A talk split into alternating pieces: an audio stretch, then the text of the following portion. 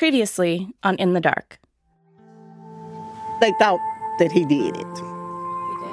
That's what they thought. Uh, they was that's what they was. Well, they didn't say he did it, but I think on the first day that's where they went with the investigation. They was questioning. It was a jigsaw puzzle. They throw the pieces in and it fit. The ones that don't believe it didn't pay attention to the evidence. Asked me, was I trying to buy a mobile home? Asked me if I knew what $30,000 could buy. They ended everything with this money to let me know that it's on the table. He never did hang around much at all no more then. I think that he know he just told, you know, he told a story on Curtis. I think that Curtis should have been out a long time ago.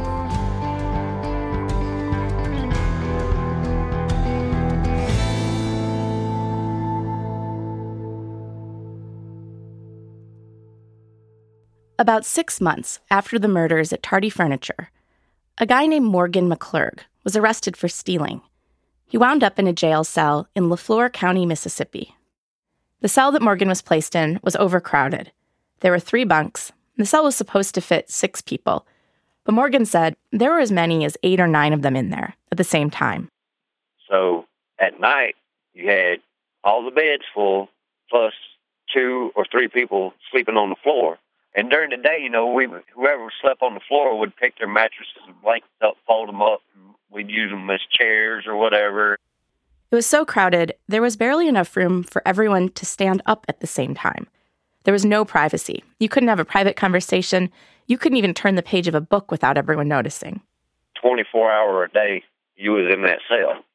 And uh, we had a shower in there, the bathroom was in there, and the sink was in there. So we never left the cell unless it was to go to court or go to the doctor's appointment or something like that. One of the other men in that overcrowded cell was Curtis Flowers. Curtis was there awaiting trial. This was in 1997, and by this point, Curtis had already been arrested for the killings at Tardy Furniture. But Morgan said Curtis didn't seem like a murderer to him. Myself, I couldn't see him doing it, not the way he portrayed himself there. I was more comfortable with Curtis than I was with some of the other guys in there. I mean, he was always polite. He never got mad at anybody, never raised his voice. He kept to himself a lot, playing solitaire on his bunk or watching TV. Or if he had something, you needed something, he'd let you borrow it or whatever. I mean, he was one of the nicest guys there. I really thought he was going to get off. Our producer Natalie talked to another man who was in that cell with Curtis for months. His name is Timmy Haymore. Natalie talked to him outside his mom's house. It was kind of noisy because there was a flock of birds in the trees nearby. And Timmy told her that Curtis wasn't like the other inmates. When everyone else would be playing dominoes, Curtis would be reading his Bible and writing letters to his family. And he said Curtis got pretty down at times. Like one day, when Curtis just wouldn't get out of bed at all. And he sat there and he said, Lord knows, Lord knows best. I didn't do this. That's what he said. And tears was coming out of his eyes. And you can feel you can feel if, if you're human, you can feel when a person telling the truth and telling a lie. He said, I didn't do this. I don't know why they charged me with this. I didn't do this.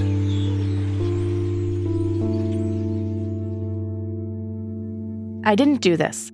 That's what Curtis Flowers told Timmy Haymore. But according to District Attorney Doug Evans, Curtis told something else to two other men who were in that cell. In that crowded little room, in the middle of the night, when everyone else was sleeping, Curtis confessed to the murders at Tardy Furniture. Two times, in two secret conversations, to two men. One of them was named Maurice Hawkins, the other was named Frederick Veal. That was a story, at least, that Hawkins and Veal told at Curtis Flowers' first trial in 1997. Two men from one cell. Doug Evans told the jurors that Curtis couldn't help himself, Evans said, quote, As most criminals do, he didn't have the ability not to brag about what he had done. And Evans presented these two jailhouse informants as credible. He said neither of them got anything in exchange for their statements.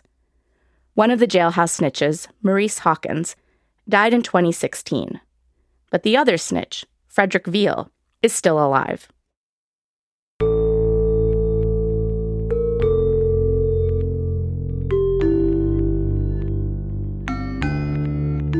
This is season two of In the Dark, an investigative podcast by APM Reports. I'm Madeleine Baran. This season is about the case of Curtis Flowers, a black man from a small town in Mississippi who spent the past 21 years fighting for his life, and a white prosecutor who spent that same time trying just as hard to execute him.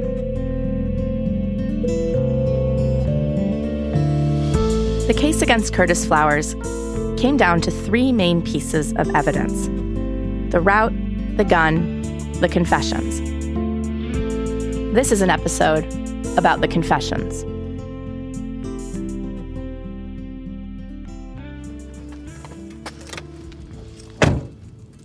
One day in February, our producer Samara went to the suburbs of Atlanta to track down Frederick Veal. She found him in front of his house at the end of a cul de sac. Hey, you Fred Veal by any chance? Yes, ma'am. I'm Samara. Who, who is you? I'm a reporter. Frederick Veal was wearing a black tank top.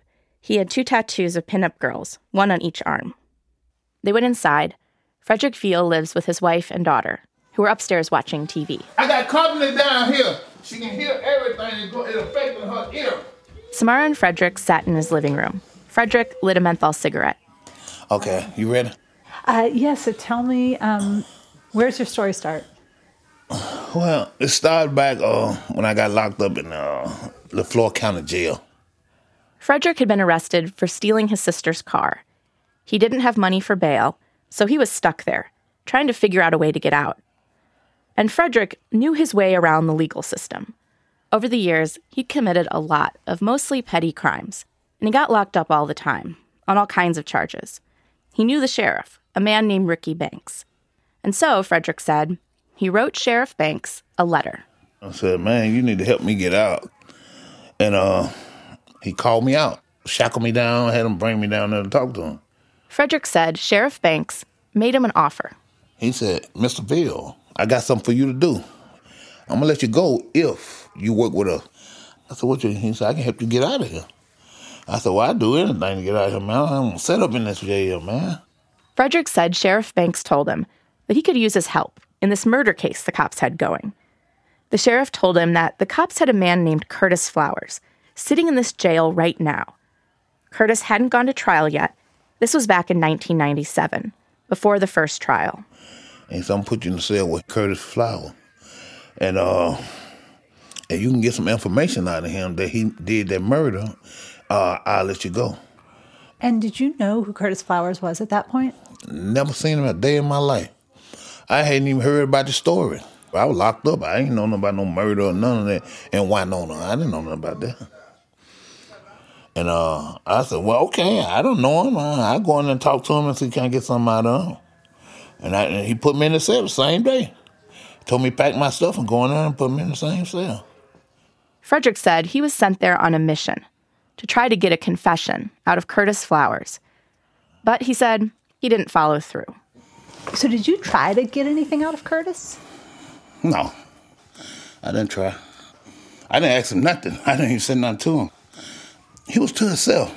He didn't talk much. He watched TV, and he didn't say much. He didn't say much to nobody. Just a, a laid back type of guy. He don't, he don't look like no murderer. Frederick said that after a few days, Sheriff Banks called him back to the office. He said, What you get from Curtis? I said, I can't get nothing out of him. I ain't saying nothing to him. He don't look like he, you know, just want to talk. And Frederick thought that would be the end of it. But he said it wasn't. Frederick said he met with Sheriff Banks and the district attorney, Doug Evans, together. Then they tell me, uh, we're going to do it this way then. We're going to tell you what to say. I said, okay, I'll work with you. You let me go. I'm, I'm down with you. I, I want to get out. He said, you can go today. I said, okay, come on, let's run it. And he said the sheriff and Doug Evans started telling him all these details about the murders at Tardy Furniture. I didn't know nothing about that case. And about the people that got killed or nothing. At this furniture store. Darby's or Hobby, Toddy, Toddy, or some. Uh, they told me that. I didn't know nothing about the case. Oh, so how did the 380 and all that, and I don't know. I ain't. I'm not a gun man, so I don't really know what a 380 from a 950, a 357. Oh, uh, really? Yeah, I'm not a gun person. I'm scared of guns. How did they tell? They just like did they show you any documents, or they just tell you? They showed me pictures, pictures of the gruesome scene. They did. Yeah, they showed me pictures of the gruesome scene. Pictures, and it was gruesome too. And so you want him to get away with this shit here? Look, look, look at this shit. Doug Avon had all the pictures sitting in front of me. Doug Avon, the prosecutor, gruesome pictures. I shouldn't have seen them pictures. And Frederick says that together, he and the sheriff and the DA, Doug Evans, put together a story. On March 11th, 1997, Frederick Veal gave a taped statement to the DA's investigator, John Johnson, saying that Curtis Flowers confessed to him. Here, let me show you. Can I show you some of these documents Okay. from? Um, hold on. Samara brought the transcript to her interview with Frederick to see what he'd make of it 21 years later. What is it, my statement? I'll show you. The story that Frederick Veal had told about Curtis confessing took place over a late night game of dominoes. It was around four in the morning, and everyone else was sleeping. And so, Frederick was the only one who heard what Curtis said. Curtis told him that he'd killed four people at a furniture store. Curtis told him, quote, that he was mad and he went in there and he just clicked. Curtis told him he killed the lady first and the little boy last. He said he didn't want to kill the boy, but he couldn't leave any witnesses.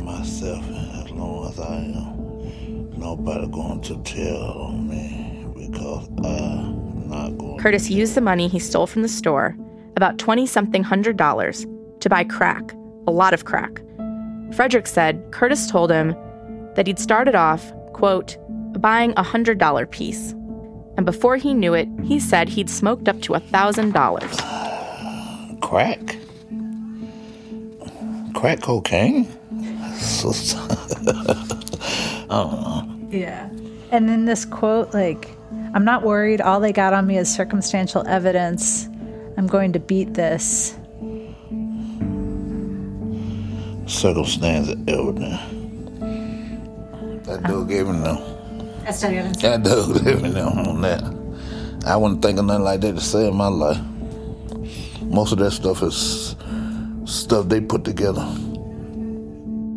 The same day that Frederick Veal gave this statement to John Johnson, back in March of 1997, he got out of jail. Because that very same day, Frederick's sister, the one he'd stolen the car from, dropped the charges. Yeah, the charges were dropped. But they let me go, so I was out. We went to ask Frederick's sister Sheila about this, and Sheila said that was so long ago, she can't remember what happened to those charges.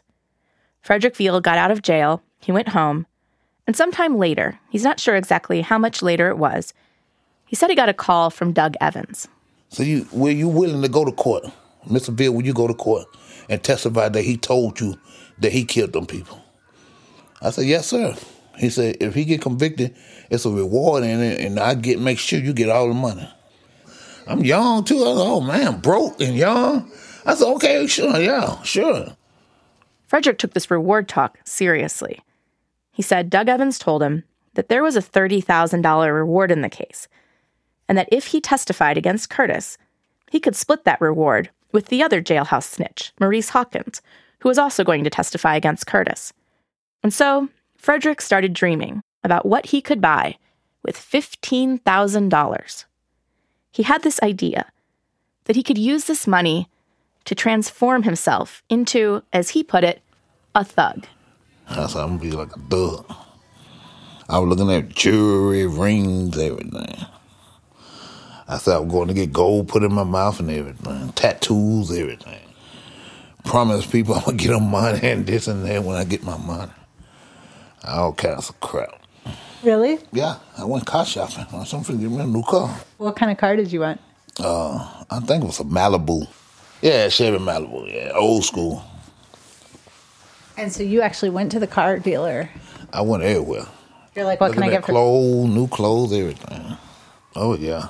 You made like a like a wish list. A wish list, yes.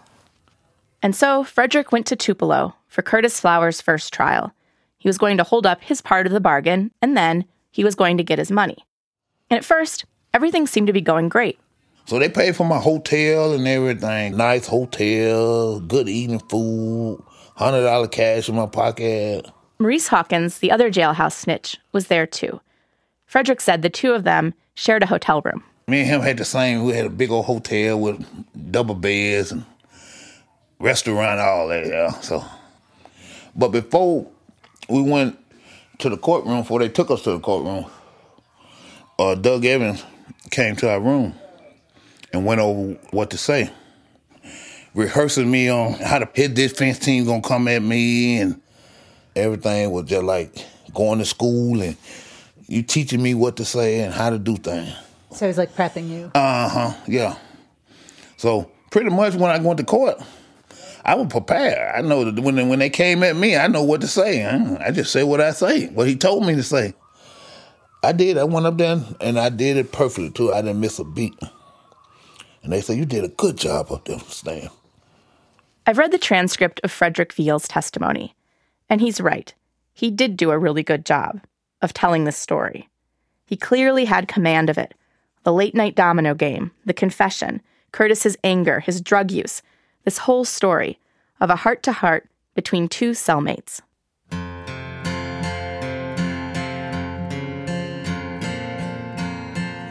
Frederick Veal tells the jurors, quote, The only thing I have to say is if a person do something like that, it's cruel. That is hard. The way those folks were killed was hard. If a person do something like that, something gots to be wrong with them. In his closing argument in that first trial, Doug Evans told the jurors that Frederick Veal and Maurice Hawkins, quote, had absolutely nothing to gain by making their statements. This information came to the investigators, Evans said. They followed it up, they took the statements, and it is verified. And Evans said, quote, Frederick Veal and Maurice Hawkins are the two final elements that make this case beyond any doubt, not just beyond a reasonable doubt.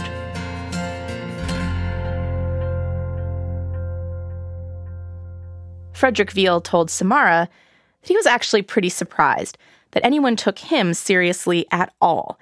Like, if he was a juror and he was looking at himself, Frederick Veal, sitting up there in the witness box, he would be like, no way. That guy? I'm not a credible witness. Why are you gonna take me on the stand? I'm not credible. I got a misdemeanor record along with Texas, over 100 some misdemeanor. I'm a convicted felon. I'm in jail too. I'm in jail. How you gonna convict me on my statement? That's what I want to know. How you, I get convicted on my statement? But it worked out for him. It worked out for him. He got convicted. Frederick said that after the trial, he started asking Doug Evans for his $15,000. I said, "Where the money at, man? Where the, I think got convicted. I said, where your money? We gonna we gonna get in touch with you." So time was passing by. I said, "Man, that man ain't got in touch with me." Every time I call, they won't let me talk to him. So I go up there, they won't let me talk to him. Wait, so you would actually call Doug Evans or go to his office? Did you ever go to his office? Uh huh. But they never let me talk to him. I ran them down and ran them down. I still didn't get nothing, nothing out of them. I didn't even see Doug Evans after that. I said, "Oh, okay." I said, okay, y'all played me. I said, okay, okay, okay. And so they never, you never got any money? I never got my money. Frederick Veal and Maurice Hawkins never testified again before a jury in the case of Curtis Flowers. About a year or so after Frederick Veal took the stand and said that Curtis had confessed to him, he recanted. He told Curtis's lawyers that the story wasn't true, that Curtis had not confessed to him. Frederick Veal also signed an affidavit in 2016 saying that Curtis never confessed to him. and that Doug Evans and Sheriff Ricky Banks had met with him to make up a story. The affidavit says mostly what Frederick Veal told Samara, except that in the affidavit version, Veal said the money was offered by the DA's investigator, John Johnson, and that the amount was $30,000. Maurice Hawkins also signed an affidavit. He signed his in 2015. And in that affidavit, Hawkins said that the story he told in court wasn't true. He said Curtis never confessed to him. Less than a year after signing that affidavit, Maurice Hawkins died. Those two affidavits are being used right now in Curtis's appeal. The kind of appeal that's happening right now is something called a post conviction. It's when you can bring in new evidence that's never been considered at trial. Curtis's lawyers are hoping these affidavits, along with other new information, will help convince the court to overturn Curtis's latest conviction and death sentence. It's been nearly 21 years since Frederick Veal got up on the stand and told a jury that Curtis Flowers had confessed to a quadruple murder. Frederick's testimony had helped convince jurors to convict Curtis Flowers and sentence him to death. You talked to Curtis Flowers? I haven't. You got a message for him? I don't know. Seriously, I do not know. I was young and stupid. That's just like me putting a gun to that man's head and blowing their brains out. And that's the way it went.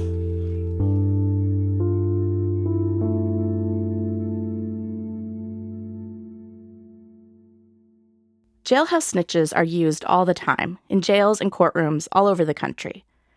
But exactly how often they're used, we don't know, because it's not tracked. I talked to a law professor at UC Irvine about this. Her name is Alexandra Natapoff. She studies the government's use of informants, including jailhouse snitches. She told me the way this works, it's like a business. Everything is negotiated. In effect, we're running an enormous market. And so trading information is just one way that people navigate that market.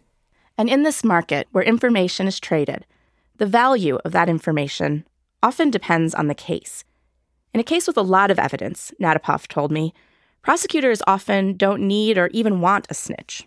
But we see over and over and time and time again in a weak case, in a case where it's difficult to prove guilt, that jailhouse informants fill in the gap, either because they come forward themselves entrepreneurially, because so many people in the jail system understand that if they come forward, they will be rewarded, or because the government reaches out.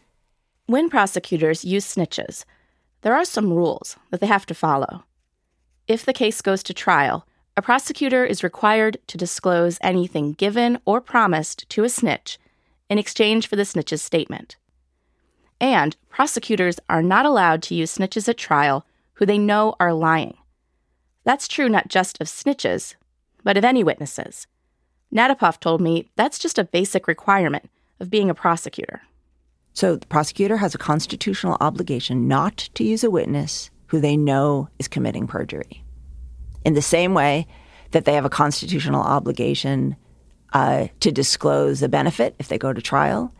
Um, the Supreme Court has told us over and over again that prosecutors are special, that it is not just their job to get convictions, but to do justice, that they are representatives of the government, of the sovereign, and that at the end of the day, the most important thing is for the prosecutor uh, to proceed in an ethical manner that serves justice.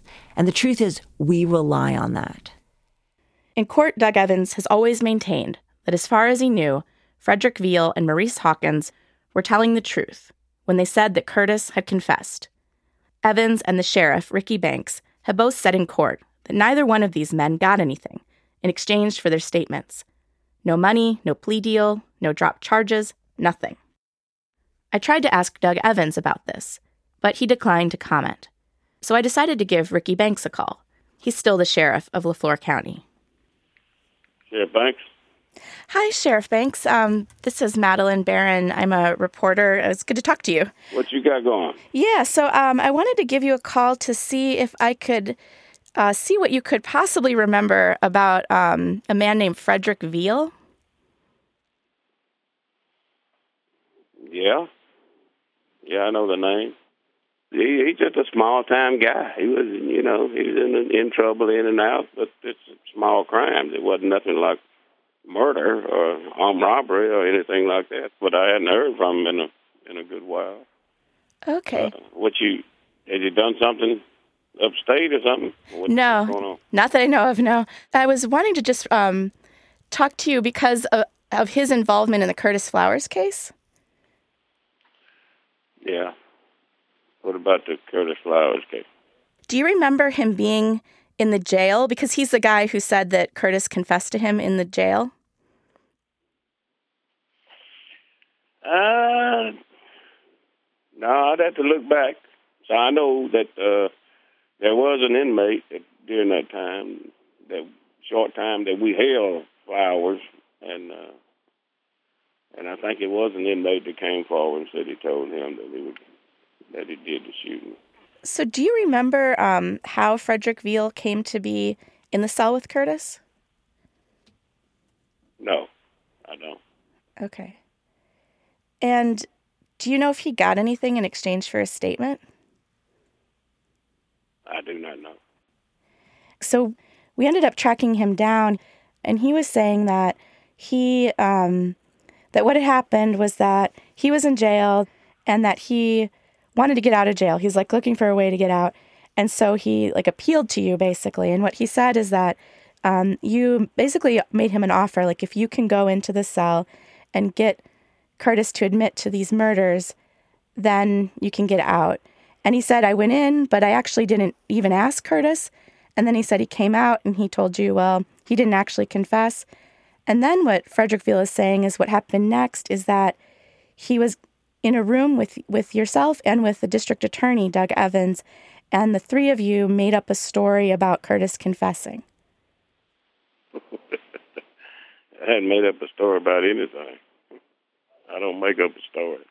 I wouldn't be here if I made stories up. And I've been here since 1972. So, no. Wow. So what do you make of him saying that?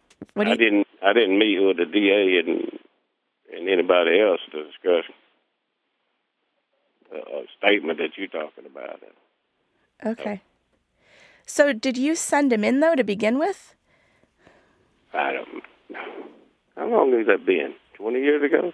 Twenty-one years ago, yeah. Yeah. I, I couldn't tell you where I sent one or not twenty years ago. Okay. you got me. I think you got enough. So I'm not going to sit here and talk to you trying to you you trying to put words in my mouth, and I don't know whether they're true or not. Okay.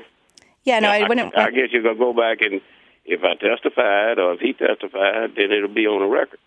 Okay. Yeah. I got to go. I got to go to work. I ain't got time for the news report. Okay. I'll see you later. Okay. Thanks for talking to me.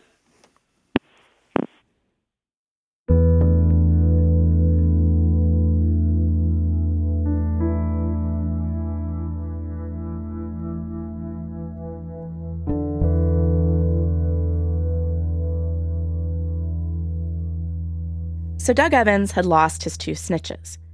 But that didn't matter as much as you might think. Because, according to Doug Evans, Curtis Flowers confessed again to another inmate. This time, it happened in Parchman Prison.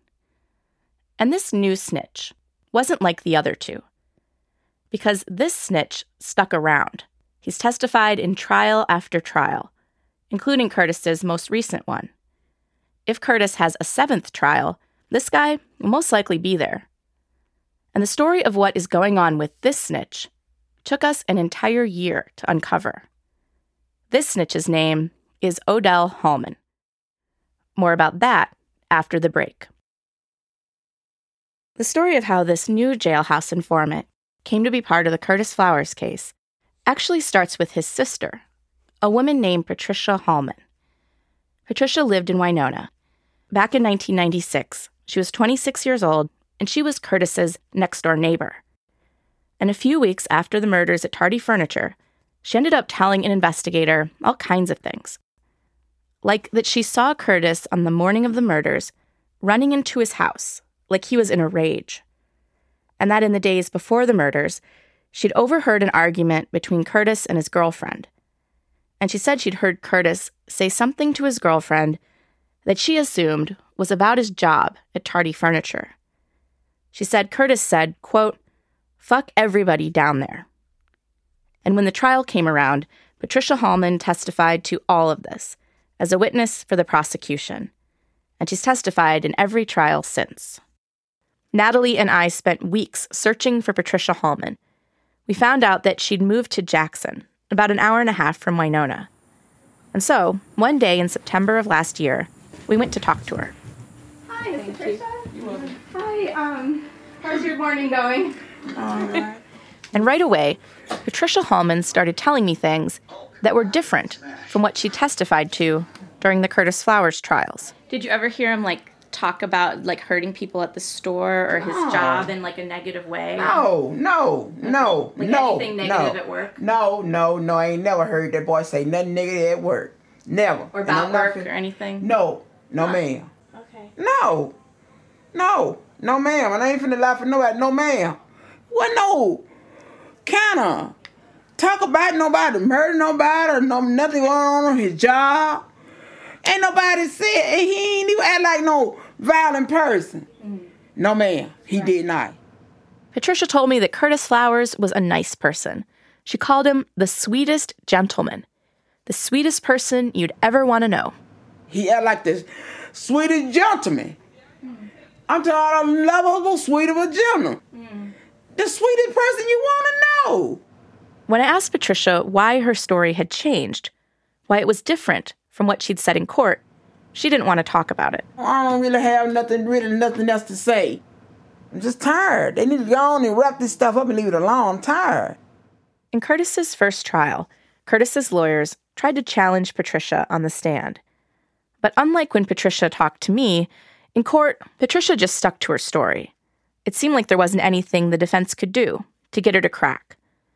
But then one day, as Curtis's lawyers were preparing for his second trial, they got a letter. And this letter said that Patricia Hallmon's story was a lie. And the letter came from Patricia's own brother, a man named Odell Hallmon. The letter was a single page, written in neat cursive, on a sheet of lined paper that had been singed at the edges, like a pirate's treasure map. My name is Odell Hallmon, it read, and I am writing in concern of a case you is handling, the case of Curtis Flowers. My sister was a witness in that case. In this letter, Odell Hallmon said that his sister Patricia's testimony was something the two of them had cooked up together to try to get some reward money. The letter was addressed to Curtis's lawyer at the time, a man named Chokwe Lumumba. It started at the county jail, Odell wrote. I had a fine to pay off, and I didn't have the money. So I told her to tell the polices she knew who committed these murders, so she could get that $30,000 and get me out. Odell went on, I'm truly sorry everything happened this way. I never thought Curtis would be found guilty. All I was thinking about at that time was myself. Mr. Lumumba, I'm willing to do anything in my power to make up for what I did. I'm truly sorry for what me and my sister did. The letter ended My sister is a born liar. She's the worstest child my mother have. She just like me, do anything for money. Mr. Lumumba, I hope that I can be of some use to you. I never thought things would have gotten out of hand like this. Thanks for listening.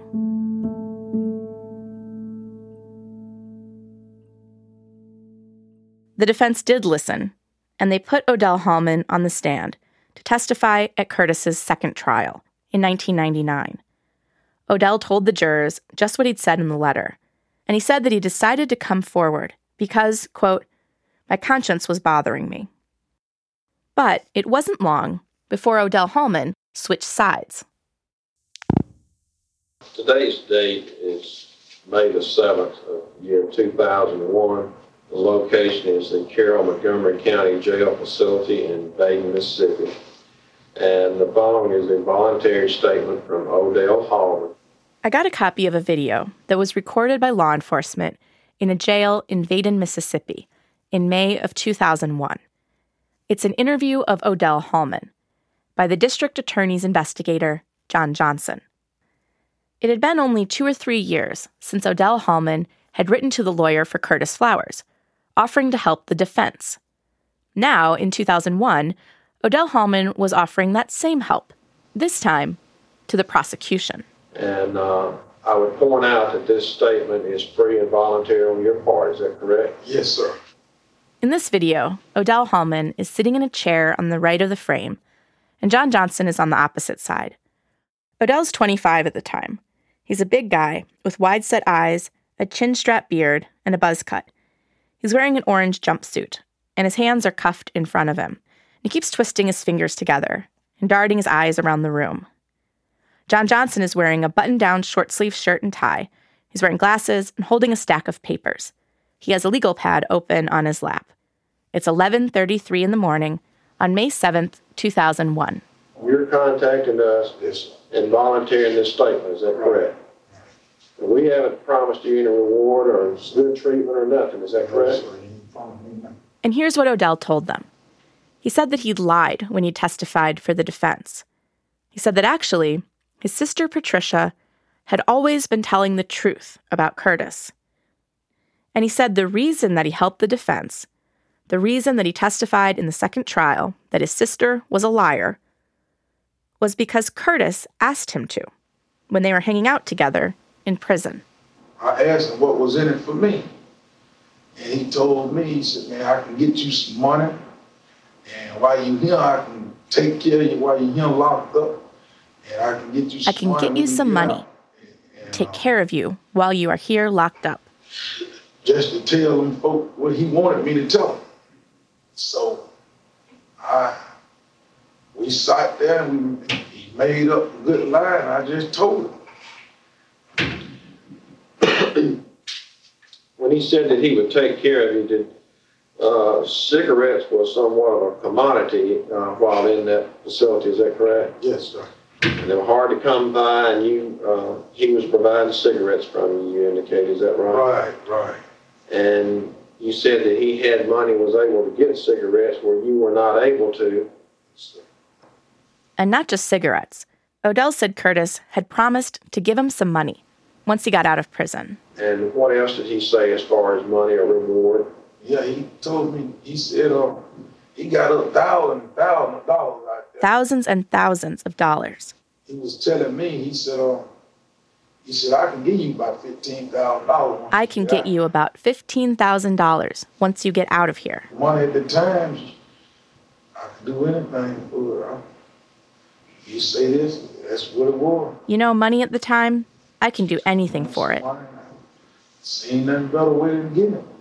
But basically, going back in, in a review of this, you, you're just admitting that uh, you lied and, and worked with Curtis Flowers and made up a story to try to discredit your sister's testimony. Is that correct? Yes, sir. I lied. I did. After 10 minutes, the interview was over. We only wanted the truth. Is that correct? The. Well, that will conclude the statement, and the time is now 11:48 a.m. But then, three hours later, for some reason, they did a second interview with Odell Hallmon. And when they turned the recorder back on, Odell was sitting in the same room, in the same chair. He was wearing the same orange scrubs. John Johnson was still there. The location is the Carroll Montgomery County Regional Jail Facility in Bay. Uh, present is Odell Hallmon. I don't know what happened between these two recordings, but apparently someone contacted Odell's lawyer, a man named Lee Bailey. Mr. Hallmon, you're represented by your attorney here today, Mr. Lee Bailey, and you have uh, you contacted us through your attorney indicating that you want to give a statement as to what occurred between you and Curtis Flowers. Is that true? Yes, sir. The second time around, Odell didn't just say that Curtis had asked him to lie about his sister. Now the story was much more elaborate. Odell laid out a whole psychodrama between himself and Curtis. Two men locked up, each trying to get something, each trying to get away with something, neither of them sure whom to trust. Odell said he was angry that Curtis still hadn't paid him the money. Odell said he even confronted Curtis about it. I said, man, you promised me the money if I just get up there and lie on my sisters. You going back on your word. I said, man, you just promised me the money if I just get up there and lie on my sister. You're going back on your word. And Curtis replied, What is a man's said, word? What is a man's word? And from there, Odell described how he and Curtis would pass notes back and forth to each other in their cells, cryptic notes. In one, Curtis told him how weak his conscience was, How weak his conscience was. and Odell started to feel uneasy. He started to think maybe this guy that I helped really is a murderer. He tried to ask Curtis if he killed the people at Tardy Furniture. I so, homie, you keep on telling me this and that, but tell me, if you really do it, you just smile at me. Just smile at me every time. Curtis just smiled at him. He smiled every time. One day, Odell looked Curtis straight in the eye and told him, Curtis, man, I see death in your eyes. Curtis got mad. He jumped up. He said, What are you trying to do? Are you trying to tell people I killed those folks? Is that what you're doing? And Odell said, Well, Curtis, you can answer a question for me. Did you really kill them? Did you really kill him? Curtis didn't answer. He didn't that. And then Curtis fell silent. Odell waited three days. Waited like three days. And then a note arrived. It was from Curtis. He said, homie, Curtis's note said, Homie, a man gotta be a fool to tell on himself. And with that, Odell realized that this man he'd been helping, Curtis Flowers, was a murderer. he's told me. I know that you know. He did. You're saying he told you that he did, but he did it in an indirect way. Right. And after Odell Hallmon had laid out this whole story, the interview was over. All right, it's approximately three minutes after three, and that concludes the statement. And Odell turns his head, he looks straight at the camera, he blinks, the screen goes black. In the first version of the story, Odell had said he'd lied about his sister. In the second version, Odell had said that Curtis had implied he'd killed the people at Tardy Furniture. But there was another version of Odell's story, a third version. This third version of Odell's story came in the form of a letter written by Odell to the district attorney, Doug Evans.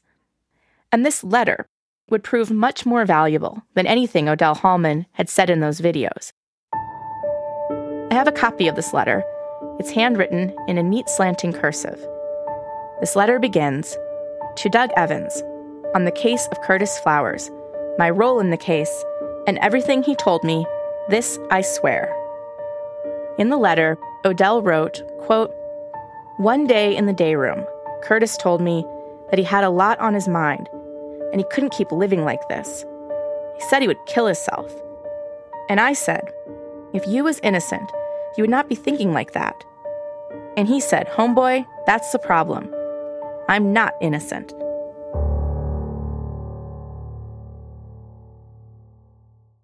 At Curtis's third trial in 2004, Odell Hallmon took the stand for the prosecution. The other snitches, Frederick Veal and Maurice Hawkins, were gone, but Odell, the new snitch, was ready. He told the jury that Curtis Flowers had confessed to him. And the district attorney, Doug Evans, said the same thing about Odell that he said about the earlier snitches that Odell was credible and that he didn't get anything in exchange for his statement. And Odell's told that same story about Curtis confessing to him in every trial since. I talked to the defense lawyer who cross examined Odell Hallmon. His name is Ray Charles Carter, and he was Curtis's lawyer from trials three through six. Ray Charles Carter told me Odell didn't just say that Curtis confessed to him. By the latest trial, in 2010, Odell was spinning this whole story of personal redemption. He tell you he got his life together, he's not what he used to be, and all this kind of crap. I don't believe any of it, but he felt like he needed to say it. On cross examination, Ray Charles Carter asked Odell, quote, When did you start telling the truth? When did you become honest? And Odell told him he's trying to become a better person. Because, Odell said, quote, I know there's a God in heaven, and I know that I gotta see him soon, because I'm going through a medical crisis right now. So I want to get myself right with God. Odell said, I got a conscience, Mr. Charles. I know I do. Lord knows I do. This medical crisis that Odell was referring to was that he'd been diagnosed as HIV positive. This was in 2010, and by 2010, being HIV positive, for most people in the United States, was no longer a death sentence. But Odell certainly made it seem like it was. Down of age too, and I felt like that was just clearly trying to make them feel sympathetic. And I think he might even say it. I wouldn't be on my on deathbed basically and come in here and lie. I, th- I think he's one of the biggest liars I've ever met in my life. And I kind of scanned the jury if I believe, if I remember correctly, because I wanted to see if they were perceiving him as a full of you know whether whether they actually believed him. They actually sat there and looked at him with with seriousness, as if they actually um, believed him, which defies logic to me. And uh, that told me a story right there too. We we have no chance. If they're not rejecting this guy, we can't possibly have a chance. We talked to six of the 12 jurors who sat on Curtis's latest trial, and none of them had anything negative to say about Odell Hallmon's testimony. This is a juror from trial six named Janelle Johnson. I believed him. You know, um, I don't think he had anything, he didn't have anything to gain by coming in there. You know, it, I, I believed him to me, I feel like maybe he was trying to do the right thing, actually.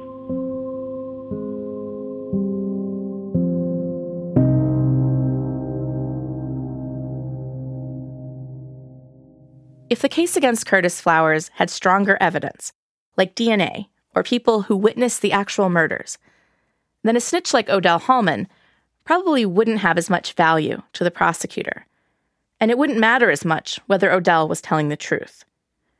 But right now, Odell Hallmon's testimony is the only piece of so called direct evidence against Curtis Flowers. Everything else the prosecutor has is circumstantial. The route that Curtis supposedly walked on the morning of the murders, the gun that Curtis supposedly stole and used to kill all four people, none of that adds up to 100% proof. Far from it. The prosecutor has no evidence that proved that Curtis was even at the furniture store that morning, much less that he pulled the trigger.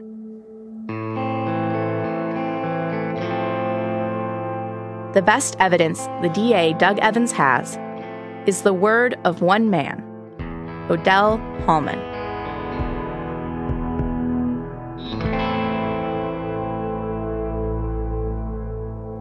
And so, I decided to find out everything I could about Odell Hallmon. One of the first things I learned was that almost no one calls him Odell Hallmon. Most people just call him Cookie. His sister Patricia told me why. Back in the day, Cookie Monster from 7th Street. And he ate, he was just, uh, he was eating all the cookies and stuff. He just ate number cookie, cookie, cookies, so we call him Cookie Monster. Oh, really? Yeah. Like when he was a little kid? Uh huh. When he was a little kid, he came on up in him, cookie. yeah. We called him Cookie. Well, we called him Cookie Monster. And late, as he grew, they took the monster off and just said Cookie. One person who knew Odell well was Joanne Young. You might remember her from episode two. She's the woman who helped me out when I was interviewing Roy Harris, the man who testified about seeing Curtis on the route that morning. Joanne has actually known Odell since the day he was born. She helped deliver him. He was the most beautiful big baby I ever seen. Ready. Oh, he was handsome. Everybody would come off the street would just come and look at that baby. But he was he was spoiled. I remember when I used to see him in the store, he would get whatever he want. If he cried for it, he got it. So spoiled? Yes. Not only his mother and auntie spoiled him, other people were spoiled. Wow. You know, had spoiled. Because he was a cute, fat, little, chubby little thing. But Joanne said that as Odell got older, he turned bad. When he got teenage, when he got teenage, he started getting in trouble. I just couldn't believe it. And then I thought about it. Yeah, because he never worked for nothing. So that's what I figured that what it was. When Odell was a teenager, he started getting arrested and going to jail. And Joanne would run into him every time he got out, and every time she'd give him a good talking to. I talked. I said, "Oh, you finally got out, huh? Is you gonna straighten yourself up?" Oh, Miss Joanne, yeah, I'm gonna, I'm gonna be good. I'm gonna be good. I'm gonna be good. I said, "No, you ain't gonna be good." I said, "Oh, there, let me tell you one thing." I said, "Uh, life is too short." I said, "Oh, there, straighten your life up." But Odell didn't straighten up, and Joanne said he didn't really need to. Joanne said that Odell seemed to get away with a lot. He would commit crimes, he would be sent away, and then, before you'd know it, he'd be back in town, up to his old tricks, causing trouble again. Joanne said she could never figure out how exactly. Odell never seemed to get punished all that hard. The district attorney, Doug Evans, certainly had a reputation for being tough on crime. But when it came to Odell, she said, the rules seemed different. Odell got away with everything. He got privilege, a lot of privilege. Privilege. That's next time on In the Dark.